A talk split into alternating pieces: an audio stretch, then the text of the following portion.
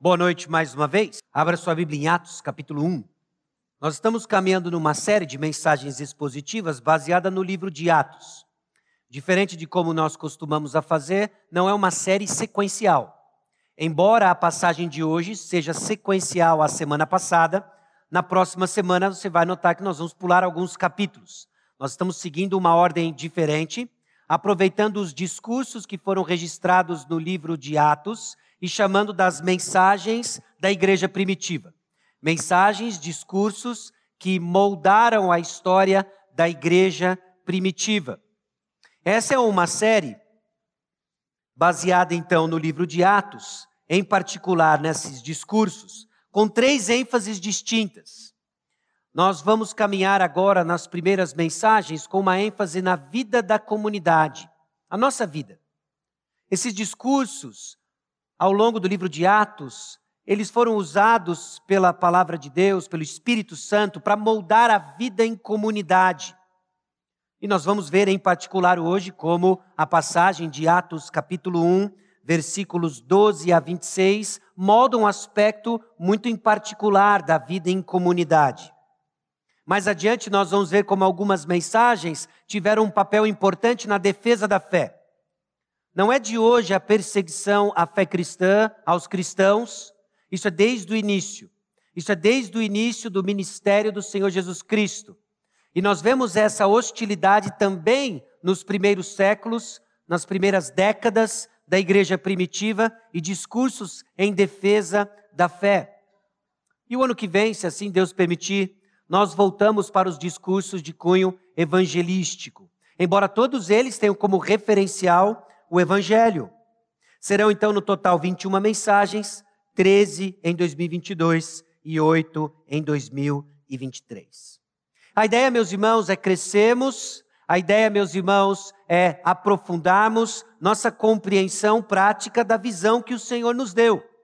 Décadas atrás, o Senhor nos presenteou com uma visão que tem guiado como nós entendemos que queremos ser como igreja.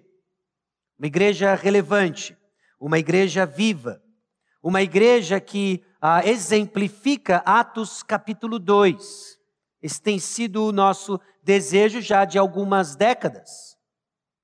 Também eu espero que ao longo dessa série sejamos encorajados de forma diferente no cumprimento da nossa missão. Alcançar pessoas com as boas novas do Evangelho, tornando-as verdadeiros e frutíferos discípulos de Jesus Cristo. E nesse processo todo, nesse processo muito claro, único, direto, a palavra de Deus irá tocar em diversas áreas da nossa vida. Tanto individualmente, você como discípulo do Senhor Jesus, como coletivamente, nós como Igreja Batista Maranata. E a passagem de hoje, ela toca num assunto que é pertinente à minha vida, à sua vida, ao nosso cotidiano. Tem a ver com tomada de decisões. E eu quero trazer um título para a mensagem de hoje de tomada de decisões à luz da missão que o Senhor nos deu. Será que existe relação com nossas decisões diárias e a missão que o Senhor nos deu? Eu já quero adiantar para você que eu creio que sim, e eu espero persuadir você no texto bíblico de que sim, nossas decisões precisam levar em consideração a missão que o Senhor nos deu. Todas elas. Atos capítulo 1, versículos 12 a 26, é um discurso que molda um aspecto importante da vida em comunidade, decisões, embora não seja um texto que especificamente nos ensina a tomar decisões. Não foi um texto necessariamente projetado. Olha, Igreja Batista Maranata, assim que se decide. O que está acontecendo ali transcende as decisões, mas acontece no palco de uma decisão. E é isso que nos ajuda a tirar o peso de muitas experiências agonizantes que eu e você enfrentamos na tomada de decisão. Você concorda comigo que por vezes algumas decisões são angustiantes? Parece que algumas são muito triviais. Que meia eu vou vestir? Ficou bem fácil, só tem uma limpa, você pega ela, veste e acabou. Mas nem sempre sobra uma meia limpa apenas na gaveta. Pode ser que Deus esteja caminhando você para a fase 2. Duas meias limpas. Três meias limpas. E antes fosse o único problema, meias na gaveta, correto? Chega até a ser ridículo diante de algumas decisões que alguns dos irmãos estão enfrentando e que precisam tomar em questão de horas, dias, talvez meses, e que você sabe que vão trazer consequências de longo prazo. Mas diante de um Deus santo, grande, poderoso, não há decisão grande maior que o nosso Deus. E é nesse sentido que a igreja primitiva, olhando para a missão que o Senhor havia dado, tomava decisões num processo claro, direcionado, pautado pela palavra de Deus, e que nos ajuda, meus irmãos, a entender como hoje nós tomamos decisões, das mais diversas. Talvez você esteja aqui considerando, pensando, orando, desejando dar um próximo passo no que se refere a um relacionamento. Você quer mudar o seu estado civil, anseia por isso. Talvez você esteja aqui numa encruzilhada profissional. Talvez você esteja aqui pensando decisões no rumo da sua família. Tem conversas difíceis que precisam acontecer. Talvez você esteja aqui tomando decisões referente a um planejamento de um período importante de vida, que vai acarretar finanças, e você sabe que não tem como regredir certas decisões pelo menos aos olhos humanos. Talvez você esteja pensando em tantas decisões e elas acabam sendo bem, bem angustiantes. Tem decisões que nós tomamos como igreja. Fizemos a cozinha, fizemos o banheiro. Não acabou o banheiro, mas já fizemos grande parte do banheiro. Qual o próximo passo? Nós vamos ter que tomar uma decisão. Nós vamos buscar o Senhor em oração. Nós vamos consultar uns aos outros, nós vamos ter que tomar uma decisão. Tomamos decisão na alocação dos recursos que o Senhor tem nos confiado. Decisões fazem parte da nossa vida, individualmente, como discípulos do Senhor Jesus e como igreja, como comunidade. E graças a Deus, a palavra de Deus nos educa nessa tarefa. Amém? E é o que nós vamos ver, como a palavra de Deus nos educa. A Bíblia descreve, então, em Atos capítulo 1, versículos 12 a 26, parâmetros bíblicos para o processo decisório. E nós podemos prestar atenção a eles, e faremos bem em prestar atenção neles, porque decisão impacta o avanço do reino de Deus, e os processos que estamos prestes a ver são úteis para o dia a dia que eu e você enfrentamos. Então, Atos capítulo 1, versículos 12 a 26. Esse é o primeiro evento, você vai notar, descrito depois da ascensão de Jesus. Se você se lembra e se recorda, na semana passada, nós vimos que Jesus sobe aos céus, deixa uma tarefa, deixa ah, uma, uma responsabilidade para a igreja, de fazer discípulos e para eles esperarem que eles haveriam de receber poder para testemunhar. Nós vimos isso na semana passada. E o primeiro episódio agora descrito é justamente a substituição do lugar vago no rol de apóstolos deixado por Judas, Iscariotes, o traidor. Bom, o que você vai ver nos versículos 12 a 14 é que os discípulos oram unidos na expectativa da promessa de Cristo. Depois daquela leve morgada que eles deram na semana passada, lembra? Subindo aos céus, os anjos vêm, falam assim que vocês estão olhando para cima. Eles vão então e caminham em direção a Jerusalém, na expectativa de receber a promessa de Cristo Jesus. E como eles aguardam? Eles aguardam unidos e eles aguardam orando. O que nós vamos ver nos versículos 12 a 14. Nos versículos 15 a 20, Pedro e a comunidade dos discípulos, eles reconhecem a soberania de Deus na obra e na morte de Judas. Há um elemento importante aqui. Como eu e você encaramos catástrofes, como eu e você encaramos eventos ruins. Porque os apóstolos e a comunidade dos discípulos, na expectativa de receber a promessa de Cristo, interpretavam os eventos catastróficos depois de um longo processo de aprendizado e discipulado com Jesus à luz das Escrituras. Meus irmãos, decisões vão ser tomadas de maneiras mais claras quando nós interpretamos os eventos difíceis que enfrentamos à luz da palavra de Deus. E os discípulos parecem exemplificar isso para nós. Em terceiro lugar, você vai ver nos versículos 21 e 22 de que os discípulos concordam em encontrar outra testemunha entre os primeiros seguidores. Olha, Judas se foi, Nós estamos em 11. Jesus nos ensinou a importância dos 12, havia uma antecipação sobre isso. E quem há de ocupar esse lugar? E no final nós vamos ver que as sortes, entre aspas, soberanamente indicam Matias como a décima segunda testemunha.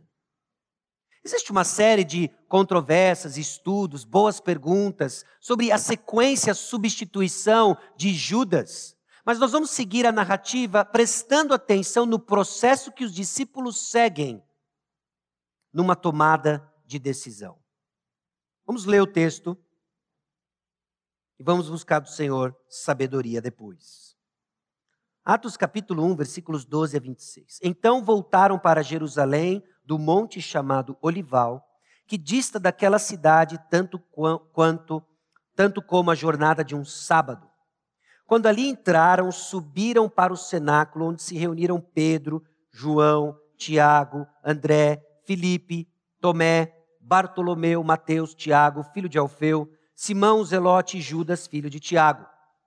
Todos estes perseveraram unânimes em oração, com as mulheres com Maria, mãe de Jesus, e com os irmãos dele. Naqueles dias, levantou-se Pedro no meio dos irmãos. Ora, compunha-se a assembléia de umas cento e vinte pessoas e disse: Irmãos, convinha que se cumprisse a escritura que o Espírito Santo proferiu anteriormente por boca de Davi acerca de Judas, que foi o guia daqueles que prenderam Jesus. Porque ele era contado entre nós e teve parte neste ministério. Ora, este homem adquiriu um campo com o preço da iniquidade, e precipitando-se, rompeu-se pelo meio, e todas as suas entranhas se derramaram. E isso chegou ao conhecimento de todos os habitantes de Jerusalém. De esse campo era chamado Aceldalma, isto é, campo de sangue. Porque está escrito no livro dos Salmos: Fique deserta a sua morada e não haja quem nela habite. E tome outro o seu encargo. É necessário, pois, que dos homens que nos acompanharam todo o tempo que o Senhor Jesus andou entre nós, começando no batismo de João até o dia em que dentre nós foi levado às alturas, um destes se torne testemunha conosco da sua ressurreição. Então propuseram dois: José, chamado Barsabás, cognominado Justo, e Matias.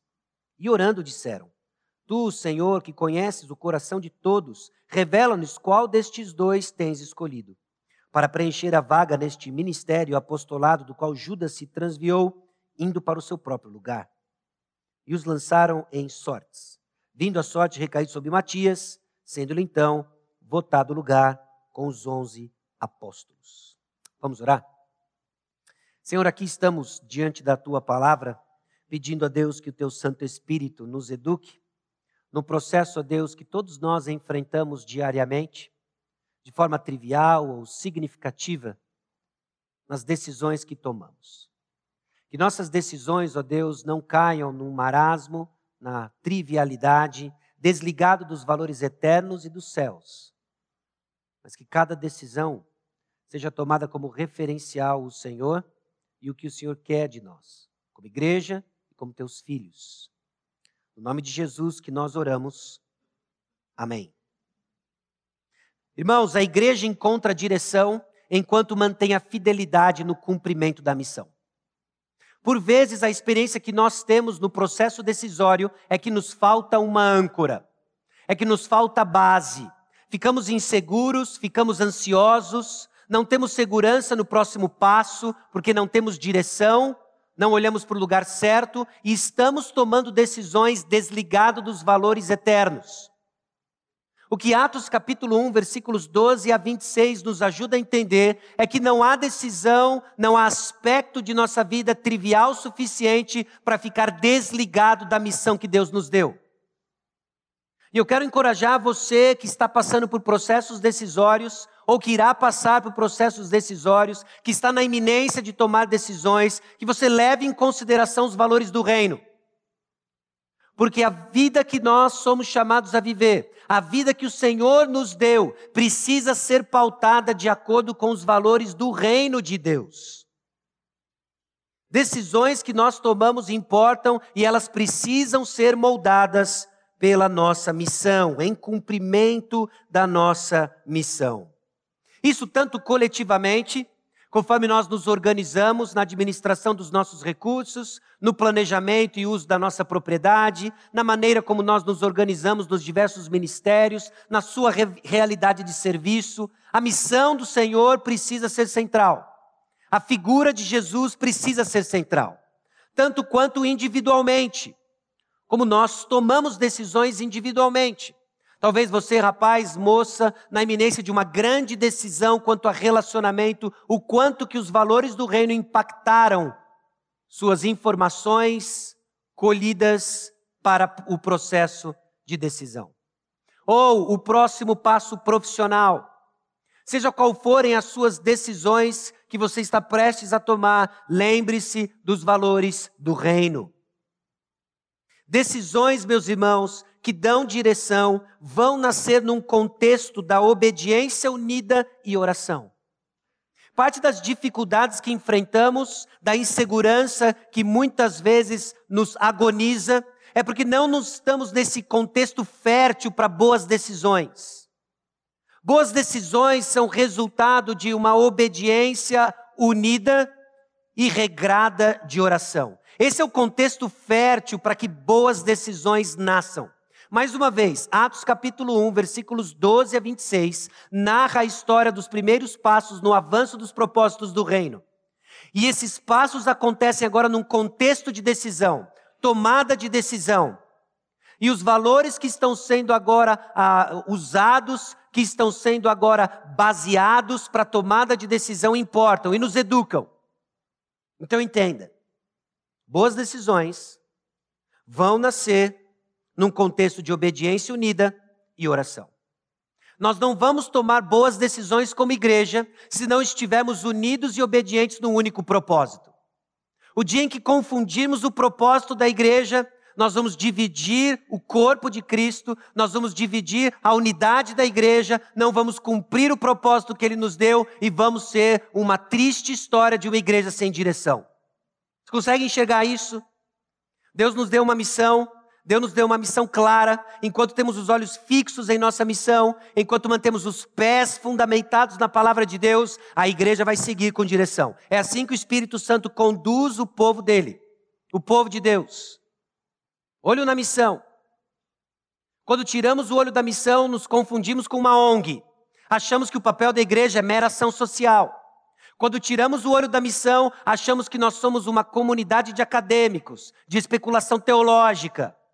E todas essas coisas começam a armar uma cilada para que a igreja perca sua força e deixemos de ser uma igreja viva e relevante. Então nós precisamos ter uma obediência unida em oração ao redor da missão que o Senhor nos deu. Decisões que dão direção nascem no contexto da obediência. Depois da ordem de Cristo, o povo se reúne numa caminhada não muito longa até Jerusalém. Essa comunidade aí de uns 120. E eles se reúnem agora unidos num propósito: de orar e aguardar a promessa de Cristo Jesus. A vida desses indivíduos então foi transformada por Jesus e agora eles estão comprometidos com Cristo e sua missão. Demorou, mas a ficha caiu. A ficha caiu. Agora eles entendem o que é esperado. Isso não significa de que a missão vai ser cumprida de maneira irreparável, intocável, imaculada. Vão ter alguns tropeços no processo, mas a ficha caiu. A gente precisa voltar para Jerusalém, nós vamos aguardar a vinda do Espírito Santo e nós vamos fazer o que Jesus disse para fazermos: testemunharmos Cristo ressurreto esse vai ser o terreno fértil para as boas decisões que a igreja vai começar a tomar. Num processo de discipulado que nos leva à maturidade. Então, considere: no discipulado, as ordens de Jesus devem ser seguidas, mesmo quando não fazem sentido. Jesus está ressurreto. Ele tem um corpo glorificado. Jesus, assuma o trono.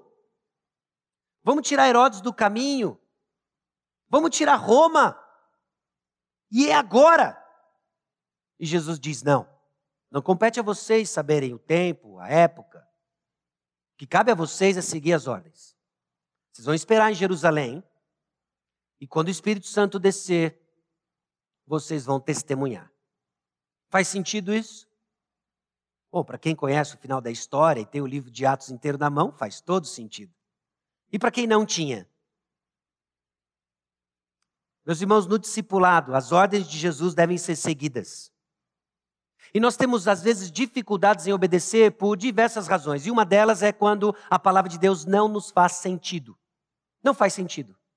Não faz sentido eu obedecer quando fulano não cumpre a sua parte. Não faz sentido eu obedecer quando fulano não ah, assume a sua culpa. Não faz sentido eu obedecer quando as coisas parecem que não surtem o efeito. Não faz sentido obedecer. Faz sentido obedecer porque Jesus disse que faz.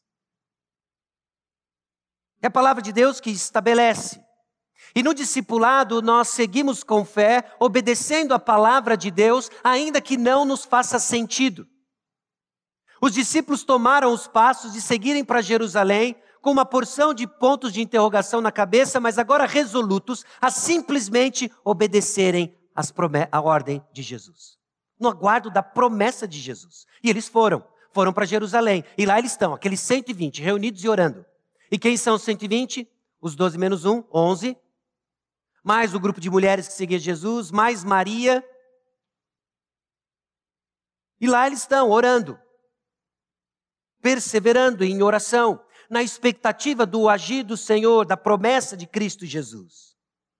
Meus irmãos, a força da igreja não está em nossa estratégia, não está em quão esperto nós estamos. A força da igreja está em sua obediência unida à palavra de Deus. É aí que nós somos fortes. Essa é a força da igreja, porque no final não tem nada a ver com a gente, tem a ver com o Espírito Santo na igreja. Esse é o poder do Espírito em nós. Nos deu um coração de carne agora para obedecer à palavra de Deus. Essa é a nossa força. Então, aquelas coisas que parecem que não fazem sentido, aquelas coisas que por vezes nos põem um grande ponto de interrogação, é justamente o próximo passo de fé em que iremos demonstrar a força de Cristo em nós. Essa é a força da igreja. E a vitalidade da igreja está na obediência seguida com devoção. Porque não se trata simplesmente de obedecer por obedecer. Porque você vai fazer? Hum, eu sou crente. Da Maranata. Hum, nunca devia ter vindo. Não é isso. Obediência com devoção, nós entendemos o que Cristo Jesus fez por nós e agora respondemos com um amor obediente, devoção. Essa devoção é expressa então nesse convívio de oração. Essa é a vitalidade da igreja. Meus irmãos, as decisões que dão direção e mostram e nos colocam nessa rota, ancorado na palavra de Deus, vai nascer nesse contexto de obediência unida e oração. A unidade da igreja parece ser a menina dos olhos de Deus. É de suma importância preservarmos a unidade ao redor da missão que o Senhor nos deu. Assim, nós garantimos que a mensagem é clara e que o meio não é confuso, porque assim conhecerão que sois meus discípulos, se tiverem amor uns pelos outros.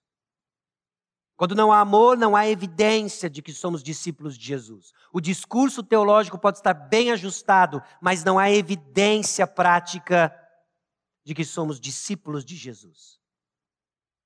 Bom, lá eles seguem então, tomando passos, foram a Jerusalém, se reuniram, estão orando, estão na expectativa do que pode vir a acontecer. Bom, decisões que dão direção nascem nesse contexto. Decisões de acordo com a vontade de Deus são respostas à palavra de Deus. Eu acho que se fizéssemos uma pesquisa e você fosse muito sincero e, e fosse a seguinte pergunta colocada para você: Você quer tomar decisões de acordo com a vontade de Deus? Eu acredito que esse público aqui, nesse domingo à noite, nessa hora, com esse frio, vai ser, no mínimo, amigável a dizer sim. Sim, eu quero tomar decisões de acordo com a vontade de Deus. Não é? Nós queremos tomar decisões de acordo com a vontade de Deus. Mas o que falhamos em, muitas vezes entender é que decisões de acordo com a vontade de Deus são respostas à palavra de Deus. São respostas positivas de obediência à palavra de Deus. Nós dizemos que queremos a vontade de Deus, mas caminhamos para longe da palavra de Deus. Não é à toa então que ficamos patinando. Não é à toa que ficamos desorientados. Porque esses discípulos agora que seguiram tomando decisões de acordo com a palavra de Deus, em obediência unida e oração, têm no seu coração a palavra de Deus, estão saturados com a palavra de Deus, e agora Tico e Teco vão se conectar, e aquilo que eles passaram a vida saturando dentro do coração vai começar a fazer sentido. Vai começar a fazer sentido e vai dar justamente a direção que eles tanto precisam. Decisões de acordo com a vontade de Deus são respostas à palavra de Deus. Pedro se levanta. No meio daquele contexto e dias de oração e união e, e obediência, na expectativa da promessa de Cristo, ele se levanta e ali nós temos uma assembleia de mais ou menos 120 pessoas. Dizem que na tradição judaica, 120 pessoas era um grupo suficiente para justificar um conselho de 12 pessoas. Mas acho que tem uma justificativa muito mais forte, porque Pedro vai dizer o que vai dizer, e tem a ver com o que Jesus Cristo já havia dito para os discípulos. E ele se levanta e diz: Olha, nós estamos em 11. Mas Jesus Cristo tinha dito para nós, antes de subir para os céus, que nós receberíamos poder para testemunhar. E o grupo que ele separou para testemunhar era de 12. Nós estamos em 11. Tico e Teco então começam a se comunicar. Ele conhece o que Jesus disse. Ele quer seguir a Jesus. Ele olha ao seu redor e diz: tem onze. Para testemunhar, nós somos do grupo. Judas se foi. Somos de mais um. Meus irmãos, as circunstâncias e as necessidades que nós enfrentamos precisam ser avaliadas com os óculos das Escrituras, não de acordo com a nossa agenda pessoal. Porque quando avaliamos necessidades e circunstâncias exclusivamente por meio da nossa agenda pessoal, é a receita da ansiedade, da desorientação, da insegurança e de viver como vive o mundo. E se você estava hoje cedo, nós temos um chamado: não vos amoldeis de acordo com as paixões deste mundo, mas sede santos porque eu sou santo. A gente avalia de forma diferente. O padrão é outro. As lentes que nós vamos usar são outras. É daquilo que Jesus deixou para nós. Então, circunstâncias, necessidades, precisam ser avaliadas com os óculos das Escrituras. Não só avaliadas, mas os óculos das Escrituras têm autoridade. Porque são palavra de Deus. Porque são palavra de Deus. Bom, agora Pedro vai começar a aplicar uma das últimas lições que Jesus deixou para ele. Ele vai olhar para alguns salmos escritos por Davi e vai dizer: olha, foi isso que se cumpriu acerca de Jesus Cristo. Alguém estava atento quando Jesus estava ensinando. Alguém estava olhando para Cristo ressurreto e, come... e Tico e Teco começaram a se comunicar. Em Lucas capítulo 24, a seguir, Jesus lhe disse: São estas as palavras que eu vos falei, estando ainda convosco. Importava se cumprisse tudo que de mim está escrito na lei de Moisés, nos profetas e nos salmos. Pedro ouviu isso. Ele ouviu isso e agora as coisas vão começar a fazer sentido. Ele vai começar a olhar para tudo aquilo que ele aprendeu no Antigo Testamento e dizer: puxa, a gente tinha uma noção daquilo, mas agora Jesus Cristo abriu os nossos olhos e nós entendemos que está fazendo referência a Ele. E vai começar a dar direção agora nas decisões que precisam ser tomadas. Ele começa a olhar para a história de Judas, uma catástrofe. Você já imaginou o camarada do seu lado, que tinha bolsa de dinheiro, manda um beijinho em Jesus, traz o exército inimigo, traz Jesus e Jesus é crucificado. Como é que você olha para Judas de novo? Tem duas maneiras: com os óculos da carne. Bestinha, pegar você, espremer você que nem um acne. Ou nós podemos olhar para Judas à luz das Escrituras Entender que o que acontece não está fora do plano soberano de Deus, e acontece o que acontece para que se cumprisse as Escrituras. E com compaixão olhamos para Judas, que fim trágico. O texto de Atos nos diz que as suas entranhas se derramaram no chão. O texto de Mateus nos diz que ele se enforcou. E a verdade é que ele se enforcou, caiu e se derramou. A coisa foi feia. E correu em Jerusalém o que aconteceu com Judas.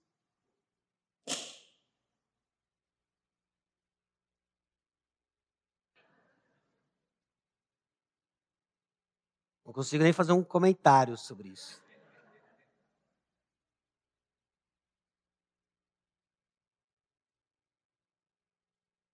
Meia luz, fica, fica charmoso assim. Ah, ficou bom, agora melhorou. Obrigado. Tá? Então, como é que nós olhamos para isso? Porque agora o exercício de Pedro é justamente olhar para os eventos tristes que aconteceram alguns dias antes, à luz da Escritura. As decisões, então, que a igreja vai tomar, precisa refletir as prioridades da palavra de Deus. Porque Pedro se levanta, ele olha para a circunstância e ele diz: convinha que se cumprisse a escritura que o Espírito Santo proferiu anteriormente por boca, pela boca de Davi. Mas como é que Judas fez isso? E naqueles dias orando, sabe-se lá o que se passou na cabeça dos discípulos, na cabeça de Pedro? Mas Tico e Teco trabalhando e o conhecimento da palavra de Deus, e ele rumina o conhecimento da palavra de Deus, e ele se levanta e diz: Mas é lógico, tinha que se cumprir aquilo que Deus tinha dito. Tinha que se cumprir aquilo que Deus tinha dito, que o Espírito Santo tinha falado pela boca de Davi. Você lembra lá no Salmo ah, 69, no Salmo 109? Já havia dito que isso aconteceria. Então as decisões vão ser tomadas com base na interpretação dos eventos, dos tristes eventos, à luz da palavra de Deus. A decisão então que a igreja vai tomar reflete as prioridades da palavra de Deus. Nós estamos aqui aguardando a promessa de Deus, de Cristo. Somos em 11, fomos chamados a testemunhar, vamos preencher essa vaga. Entendimento então dessa situação foi feito à luz da Escritura. Salmo 69, 25. Fique deserta a sua morada e não haja quem nela habite. E na sequência, uma citação do Salmo 109. Ambos os salmos escritos por Davi com um referencial histórico não foram desligados e inventados. Mas o destino que aguardava os adversários de Davi, os traidores de Davi, agora são aplicados para aquilo que se passou com o grande rei para o qual Davi sempre apontou. Davi não era o rei final, mas Davi se torna o padrão, repetidos padrões daquele que haveria de vir, Jesus Cristo. Então o que se passava ali, na verdade, falava sobre o verdadeiro rei, o rei Jesus. Pedro saca isso e chama a atenção então dos discípulos e diz: Olha só o que aconteceu, era para que se cumprisse a escritura. A gente está aqui triste, mistura com raiva, e a gente olha então para a história e entende, se cumpriu a escritura. E nós vamos enxergar o momento em que vivemos de acordo com os óculos da palavra de Deus. É assim que você encara o seu dia a dia. É assim que você encara os pequenos desprazeres que você enfrenta. Mais uma vez, seu cônjuge tomou uma decisão que lhe irrita, que lhe tenta a ira. Mais uma vez, seu filho isso, mais uma vez, seu pai aquilo, mais uma vez, seu chefe aquilo outro, mais uma vez, Complete. Como é que você está enxergando essas circunstâncias, essas adversidades, das mais leves às mais profundas, à luz da palavra de Deus? Os irmãos, a realidade é que nós devemos considerar cada decisão colocando na balança como essa decisão irá promover ou ofuscar o avanço do Evangelho. Cada uma das decisões que nós tomamos, e aqui em particular as grandes decisões, aquelas que vão dar um curso diferente para a sua vida, precisa ser levada em consideração o avanço ou não do Evangelho. E aqui eles vão tomar uma decisão. Porque o grupo dos apóstolos está com 11. E a décima segunda precisa ser escolhido. Qual é a importância dos apóstolos? Talvez a gente esteja olhando para isso justamente pensando, ah, é um grupo de camaradas, né? Foram os mais próximos ali de Jesus. Então eles sentiram saudades. Ah, agora a gente não tem mais o lema do, grito de guerra dos doze. Ficou sem graça. Vamos pegar mais um? Não é isso. Definitivamente não é isso. Os apóstolos eram o fundamento da igreja de Jesus. Em Efésios capítulo 2, versículo 19 a 22, nós vemos que a igreja é descrita como um edifício. Cristo Jesus, a pedra angular, e o fundamento dos profetas e apóstolos. Profetas e apóstolos foram estabelecidos por Deus para serem o fundamento da igreja, edificada sobre a pedra angular, que é Cristo Jesus. Então eles têm a sua importância, eles têm a sua relevância. A função desses fundamentos, do fundamento da igreja, era de revelar um mistério. Efésios 3, 4 e 5 nos ajuda a entender isso. De que havia um mistério escondido por gerações. Mistério não pode ser descoberto, ele precisa ser revelado. Não haveria o que nós pudéssemos fazer para descobrir um mistério. Ele precisava ser revelado. Então Deus escolhe apóstolos, profetas, para revelar um mistério aquilo que gerações passadas nem sonhavam e imaginavam, eu vou dizer para vocês, apóstolos e profetas: Cristo Jesus, a pedra angular.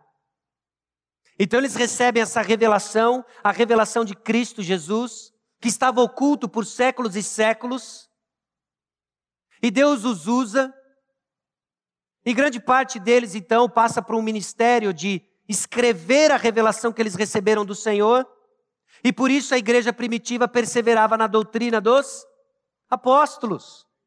Por que, que eles perseveram na doutrina dos apóstolos? Porque a doutrina dos apóstolos revela Cristo Jesus, a pedra angular. A base da igreja, que dá vida à igreja, que transforma a igreja. Então as decisões que eles passam a tomar é com vista à missão que o Senhor deu. Olha, vocês vão receber poder e vocês vão testemunhar. Onde? Em Jerusalém. Onde? Em Judéia. Onde? Em Samaria. Onde? Confins da terra. O Senhor quer então que a gente testemunhe. Para testemunhar, então, Ele nos deu informação. Nós éramos doze, agora somos onze. Então nós precisamos tomar uma decisão. O Senhor vai nos guiar dentro da vontade dEle para escolher mais um. Você entende então o que os apóstolos estão fazendo? Eles estão dando sequência ao mandamento que Cristo deu para eles. E assim que eles estão dando sequência no mandamento que Deus deu para eles, eles tomam decisões do dia a dia. Decisões, meus irmãos, são para a glória de Deus, estão de acordo com os propósitos de Deus. Nós queremos tomar decisões para a glória de Deus, então elas precisam estar com os propósitos de Deus. Os versículos 21 e 22 são interessantes porque agora, resolutos de que eles vão caminhar nessa direção, eles são de critérios. Eles são de critérios. Porque às vezes, os crentes, de uma forma geral, acham que para tomar decisão para o Senhor, a gente precisa esquecer o cérebro. Ok? Eu não quero ser ofensivo, mas eu quero chamar sua atenção e, de certa forma, chocar você. Ser dependente do Espírito Santo, tomar passos de fé, não é abandonar o cérebro que Deus nos deu. Nós vamos tomar decisões. Algumas vão ser bem tomadas, outras nem tanto, e algumas bem pouco. Parece que é assim a nossa história, não é? Parece que assim a gente caminha. E graças a Deus, que Deus, na sua soberania, usa cada uma dessas decisões para trabalhar aspectos diferentes em nós. Isso dá a leveza que nós precisamos para decidir, seguir, aprender e continuar sempre focado na missão que o Senhor nos deu. Bom, Deus é glorificado então quando vivemos de forma coerente com o seu caráter. Os discípulos se reúnem, eles sabem o que o Senhor pediu para eles, então eles vão decidir de maneira coerente. Nossas decisões, de acordo com a vontade de Deus, são coerentes com o caráter de Deus. Você está fora da vontade de Deus quando você decide contra o caráter de Deus. Qualquer coisa que não reflete o caráter de Deus, você está fora da vontade de Deus. Você pode sentir o que você quiser, você pode experimentar o que você quiser, você pode se munir de palavras proféticas que você quiser, você está fora da vontade de Deus se não estiver alinhado com o caráter de Deus. Ah, mas as circunstâncias, Deus abriu a porta. Meus irmãos, Moisés espancou a rocha e saiu água. Não foi? Jonas entrou no barco, no calabouço do navio, em desobediência brutal ao Senhor e teve paz. Algumas das decisões mais acertadas que você vai tomar, você vai tomar debaixo de muita agonia. Isso quer dizer apenas que você tem carne para fazer morrer. É isso. Não é que você está fora. Então, existem algumas âncoras que nos ajudam a navegar nesse emaranhado de decisões que temos que tomar com tanto ruído. Paz. Boas decisões são acompanhadas de paz, mas nem todas. Jesus tomou uma boa decisão de morrer na cruz, graças a Deus por isso, amém? Ele estava numa paz. Foi assim? Porque na nossa palavra, na Bíblia que nós carregamos, há uma intensa agonia na luta contra o coisa ruim, o pecado que ele haveria de suportar, a agonia que ele estava experimentando. Mas se não fosse essa agonia, eu e você nunca teríamos paz nenhuma com Deus. Então, qual o seu referencial de decisões? Qual o seu referencial para as escolhas que você tem feito? Quais as desculpas que você tem usado, as máscaras que você tem usado para ir contra a vontade de Deus, ainda que as decisões sejam contra o caráter de Deus. Decisões que glorificam a Deus são aquelas, então, compatíveis com o caráter de Deus. Ela é coerente, ela é compatível. E glorificamos a Deus quando agimos em cima de nossas decisões que glorificam a Deus. Eles parecem um monte de ponto redundante. Eu fiquei olhando para esses três e falei assim, mas qual a diferença dos três? São pequenas nuances. Deus é glorificado sim quando vivemos de forma coerente com o seu caráter. E decisões então que glorificam a Deus precisam ser coerentes com o caráter de Deus. Agora não basta decidir, você precisa agir em cima da sua decisão. Porque às vezes nós tratamos decisões desligadas de ação. Decisão que realmente glorifica a Deus, meus irmãos, não são decisões de boas intenções, de emoções que temos no nosso culto, de propósitos vazios, resoluções na carne, Decisões que glorificam a Deus são acompanhadas de ação. Agora vai ter uma ação que precisa ser tomada. Nós vamos decidir isso aqui, entendemos as desgraças que aconteceram algum tempo atrás, à luz da Escritura. Agora o Senhor nos chamou para uma tarefa, e para cumprirmos a tarefa que o Senhor nos chamou para fazer, Tico e Teco nos comunicaram que nós precisamos de mais um.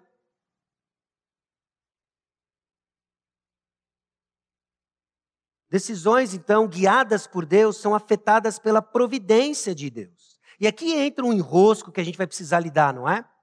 Porque agora, diante dessa possibilidade, eles olham para os 120, eles têm critérios bem estabelecidos. Olha, quem quer que seja, vai ter que ser esse um, um homem que nos acompanhou todo o tempo que Jesus andou conosco.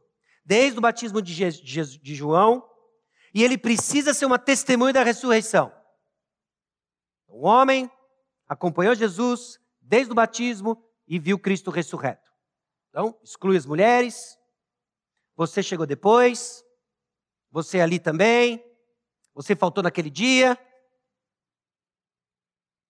Quase fiz um parênteses aqui da importância de estar presente na IBD, mas não teria nada a ver. Mas fica aí a dica. E aí eles olham os critérios e agora sobrou dois. Objetivamente eles tinham critérios, eles conheciam a palavra de Deus. Eles estavam alinhados com o propósito de Jesus. E aí eles separam os dois. Que dois? José, chamado Barsabás, cognominado Justo, seu cara de vários apelidos, e Matias. Bom, agora é hora de tomar uma decisão. Eles vão confiar na providência de Deus e eles confiam na providência de Deus e expressam essa confiança orando. Eles oram. Eles têm objetivos claros, eles têm compreensão da palavra de Deus e eles oram. Porque conhecer a palavra de Deus não significa que não vamos depender de Deus. Então eles oram, eles clamam a Deus, estão buscando o Senhor, eles confiam na providência de Deus. Parte da maneira como eu e você expressamos nossa confiança e dependemos de Deus é por meio da oração. Dependemos de Deus, então, quando reconhecemos que Deus sabe mais. O conteúdo da oração deles é fascinante. Tu, Senhor, que conheces o coração de todos. Porque para nós, Senhor, José, Matias, são iguais. O Senhor sabe mais. O Senhor vê mais. Então nós confiamos na providência de Deus. Podemos dizer então que confiamos na providência de Deus porque obedecemos Sua palavra. Eles obedeceram a palavra de Deus, eles têm duas opções e agora o que eles fazem? Lançam sortes. E aí o crente do século 21 dá aquela escandalizadinha. Mas como assim lançam sortes? Bom, abra sua Bíblia em Provérbios capítulo 16, versículo 33.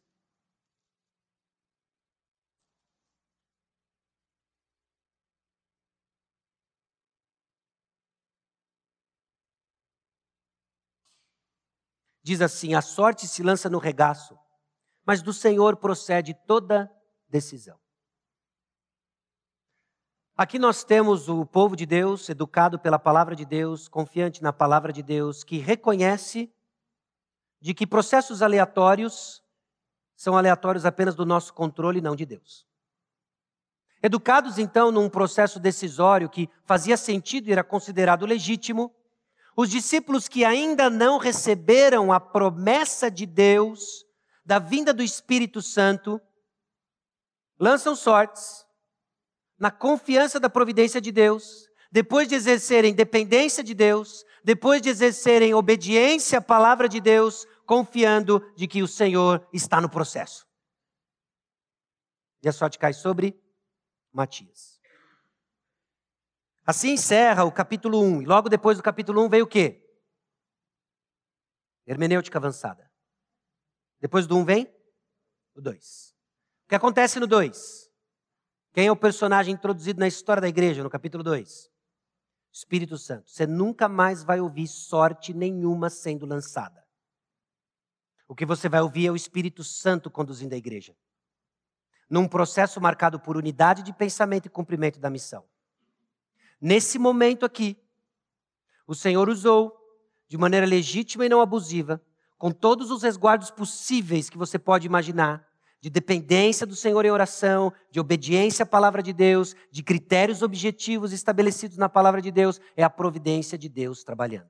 Você pode descansar na providência de Deus? Pode. Você não vai rifar para a providência de Deus.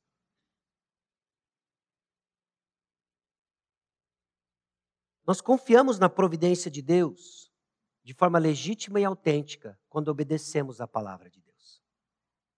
Não me diga Deus abriu portas, Deus fechou portas quando você anda em desobediência à palavra de Deus. Está confuso no processo. O mesmo te pegou. Conhece o mesmo? O terror do mesmo? Todo elevador é assombrado pelo mesmo. Ao abrir a porta, verifique se o mesmo encontra-se parado neste andar. Quem é esse mesmo? Bom, ao longo do tempo parece que corrigiram e trata-se de um erro de português. Mas o ponto é o seguinte: às vezes a porta abre, meus irmãos, e o elevador não está lá. E se fica nesse negocinho aí de porta aberta, porta fechada, cuidado. Vai cair no poço. É um critério? Bom, em alguns momentos sim. Quando? Quando eu estou ciente do que a palavra de Deus diz e estou em obediência à palavra. Aí sim eu consigo enxergar porta aberta, porta fechada com clareza. A providência de Deus vai ficar bem claro. Ok? Ó, oh, Deus fechou a porta para eu viajar. Por quê? Cancelaram o voo. É óbvio, né? É óbvio. Não, Deus abriu a porta para eu viajar. Por quê? Ah, eu entrei no avião. É, pouca informação, né? Pouca informação nessa história.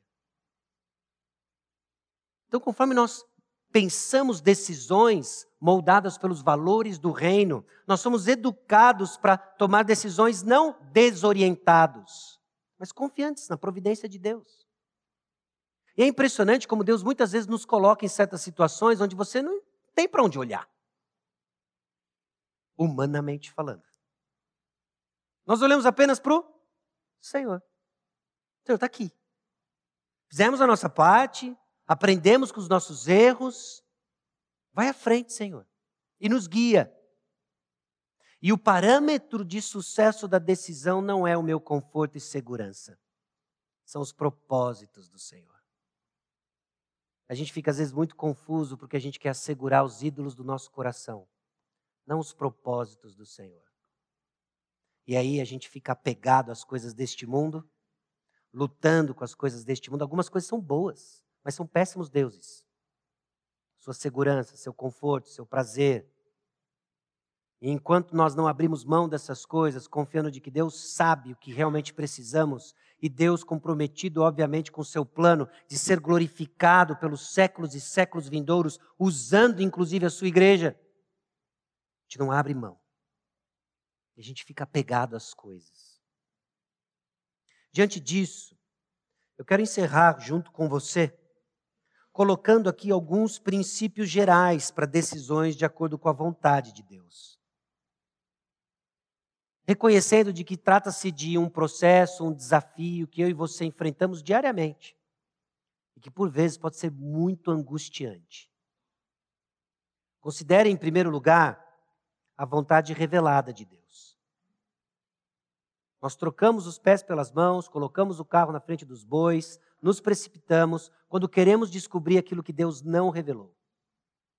Deus não revelou o dia de amanhã, Deus não revelou aqui para você, jovem solteiro, com quem você vai se casar. Você pode jurar de pé de junto que você já sabe. Mas no final das contas você não sabe. Isso está encoberto. Você quer tomar uma boa decisão? Você começa então com a palavra de Deus revelada. Ela é clara. Ela ilumina os olhos. De acordo com o Salmo 19, versículos 7 e 8, ela restaura a alma, alegra o coração, dá sabedoria aos simples ilumina os olhos. O que mais você precisa? Ela, ela cumpre o que ela diz. Então nós vamos começar pela palavra de Deus, a vontade de Deus revelada. Confie. Confie que a Bíblia é a autoridade de Deus. Não tem boa decisão sem uma âncora firme e estabelecida na palavra de Deus. Confie que a Bíblia é a autoridade de Deus. Não apenas diga que você acredite, mas isso precisa tornar-se uma convicção. E lembre-se, por convicção é algo que eu acredito, é uma crença determinante que muda o meu estilo de vida. Então, se a palavra de Deus está dizendo isso, é porque é a verdade. Por quê? Que é a autoridade de Deus. É a autoridade de Deus. Interprete então sua vida de acordo com a Bíblia. Bom, talvez na sua condição de solteiro, o que a Bíblia diz sobre a sua circunstância. Você na condição de casado, o que a Bíblia diz sobre sua circunstância. Como filho, como pai, o que Deus diz sobre a sua circunstância. Sobre ser um trabalhador, sobre ser um empreendedor, sobre ser um membro da igreja, sobre servir no ministério, a que a palavra de Deus interprete suas circunstâncias. Só que para isso você vai precisar conhecer a vontade revelada de Deus. E aqui entra o problema do analfabetismo cristão. De desconhecermos a palavra. E Jesus não aliviou a nossa ignorância. Ele disse que esse desconhecimento da palavra é um pecado em si. Nós pecamos porque não conhecemos. Abre parênteses, propaganda 2 da Escola Bíblica Dominical.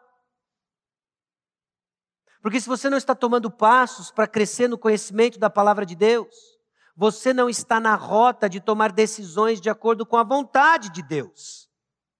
E não é à toa que a vida se torna confusa. Não é à toa que não tem luz no fim do túnel. Você não tem âncora. Você não tem a luz que ilumina os seus olhos. Você não tem a palavra que alegra o seu coração. Você não tem o que Deus diz que restaura a sua alma. Você não tem aquilo que nos dá sabedoria e você está estagnado. Você não muda de atitude na expectativa de colher algo diferente. Não funciona assim. Você vai colher o que você está plantando. Você planta ignorância, você vai colher o quê? Ignorância. Então existem passos que nós damos, movidos pela fé na palavra de Deus. Existem passos que nós damos porque dependemos da palavra de Deus, da sabedoria de Deus. E vamos adiante e caminhamos. Interprete então sua vida de acordo com a Bíblia. E faça o que a Bíblia diz. Não é simplesmente ter uma opinião informada com textos, com capítulos e versículos de cada aspecto da sua vida e continuar vivendo como se não fosse verdade. Dê os passos. Dê os passos. Comece então pela vontade revelada de Deus. Porque é isso que vai dar para você os óculos necessários para encarar e desfrutar da vontade encoberta de Deus. Desfrute da vontade encoberta de Deus através das lentes da vontade revelada. Que, que Deus daria a você o conhecimento do que Ele tem preparado para você, se aquilo que Ele já disse claramente você, ó,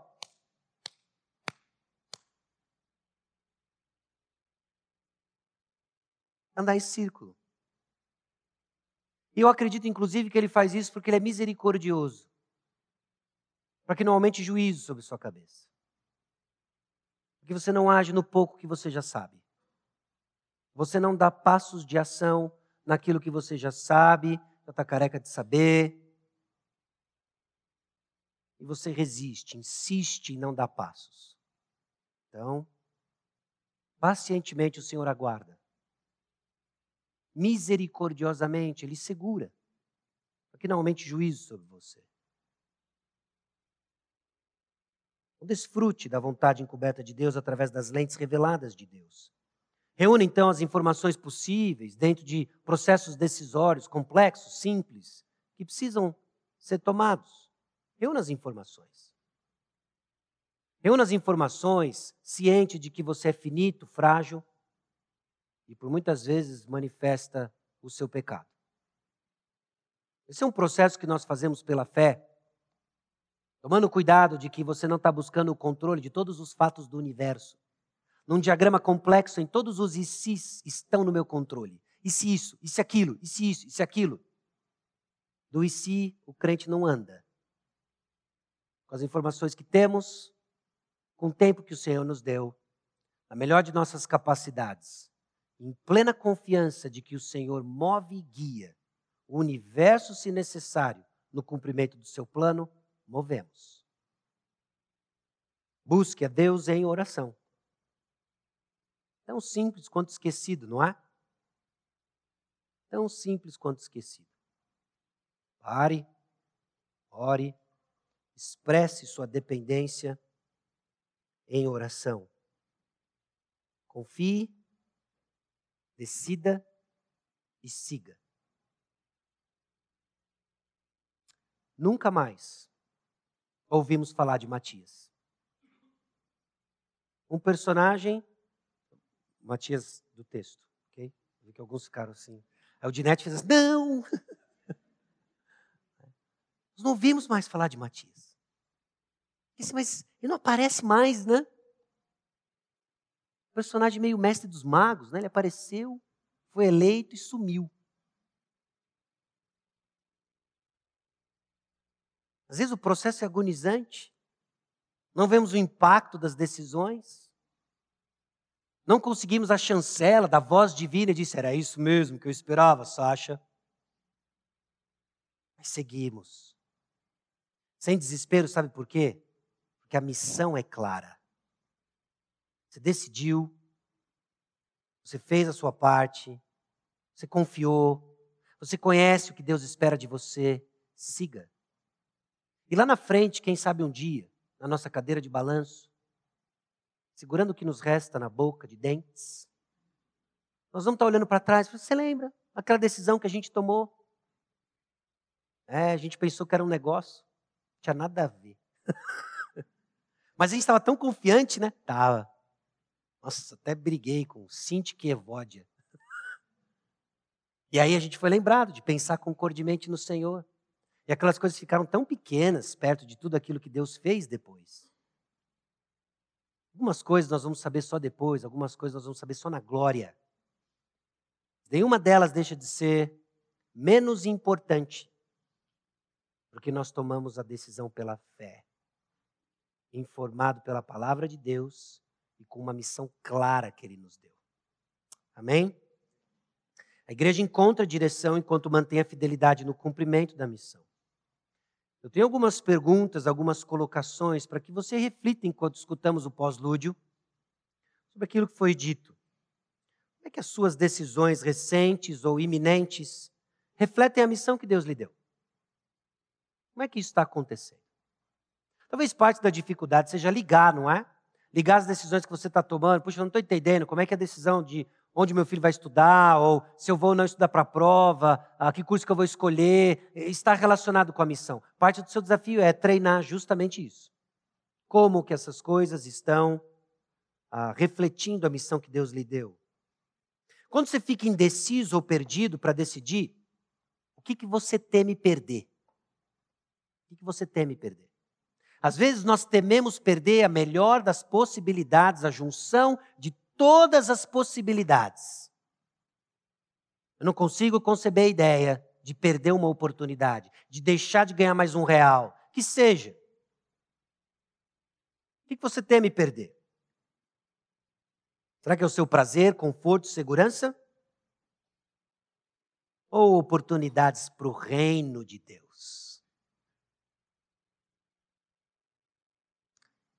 Como suas decisões iminentes podem e deveriam refletir a missão. Como elas refletem ou não. Quando você fica indeciso, o que você teme perder? E como suas decisões iminentes podem e deveriam refletir a missão.